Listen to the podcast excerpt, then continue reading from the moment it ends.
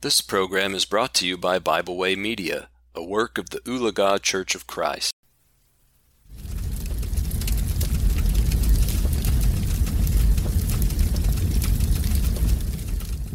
Thank you for joining me today for our devotional here at the fireside.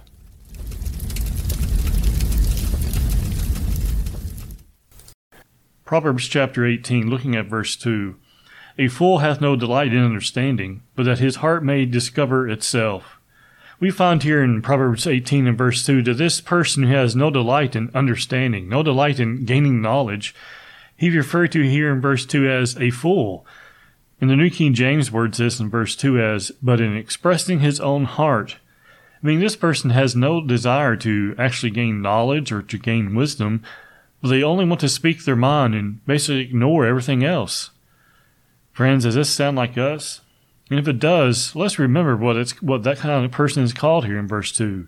He says this kind of person is called a fool. A fool has no delight in understanding, but only in expressing his own heart. Friends, let's make sure we're not the foolish person who just goes about wanting, wanting to, to express their opinion and, and to ignore everything else. Let's be those who take delight in understanding.